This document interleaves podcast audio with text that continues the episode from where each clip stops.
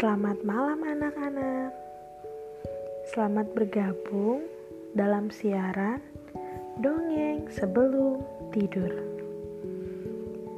Sebelum mendengarkan dongeng, Ibu mau tanya, apakah anak-anak sudah gosok gigi? Wah, hebat, sudah gosok gigi. Bagi yang belum, jangan lupa untuk gosok gigi ya. Nah, sekarang waktunya kita untuk dongeng sebelum tidur.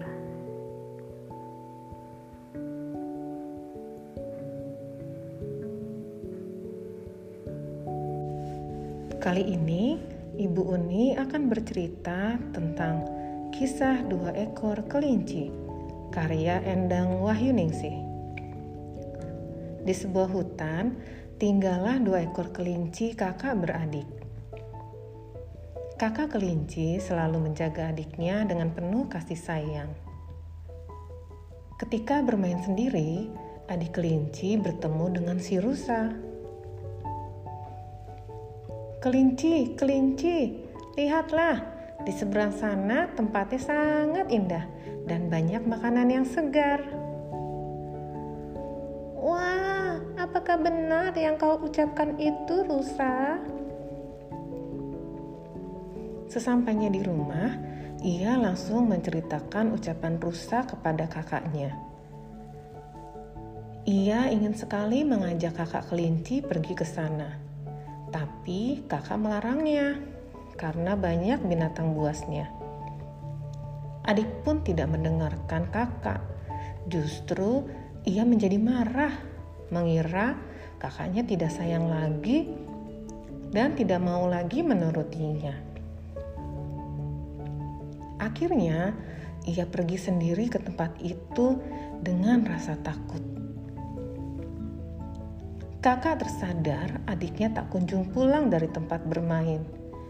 Sang kakak pun mencari adiknya di hutan terlarang itu.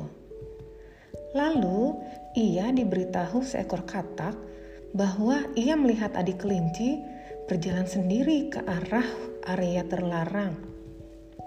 Mengetahui hal itu, kakak kelinci bergegas menyusul adiknya. Namun, kakak kelinci kaget karena ia menjumpai sang adik sedang berhadapan dengan seekor singa. Adiknya terlihat sangat ketakutan. Segera ia melompat mendekati adiknya.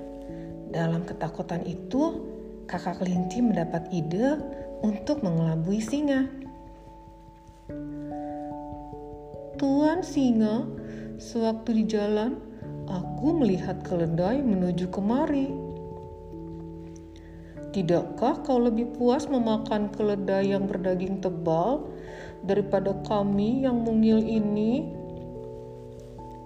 Singa pun terbujuk dengan perkataan kakak kelinci dan kemudian melepaskan mereka berdua. Akhirnya, kedua kelinci itu lolos dari bahaya.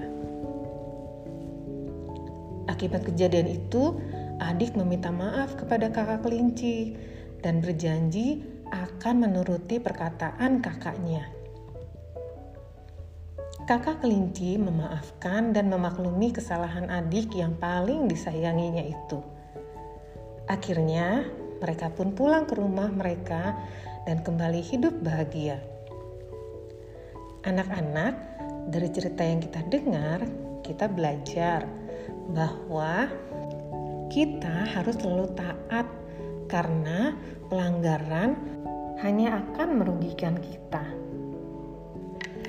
Demikian dongeng sebelum tidur untuk malam ini. Selamat tidur, selamat beristirahat. Tuhan Yesus memberkati.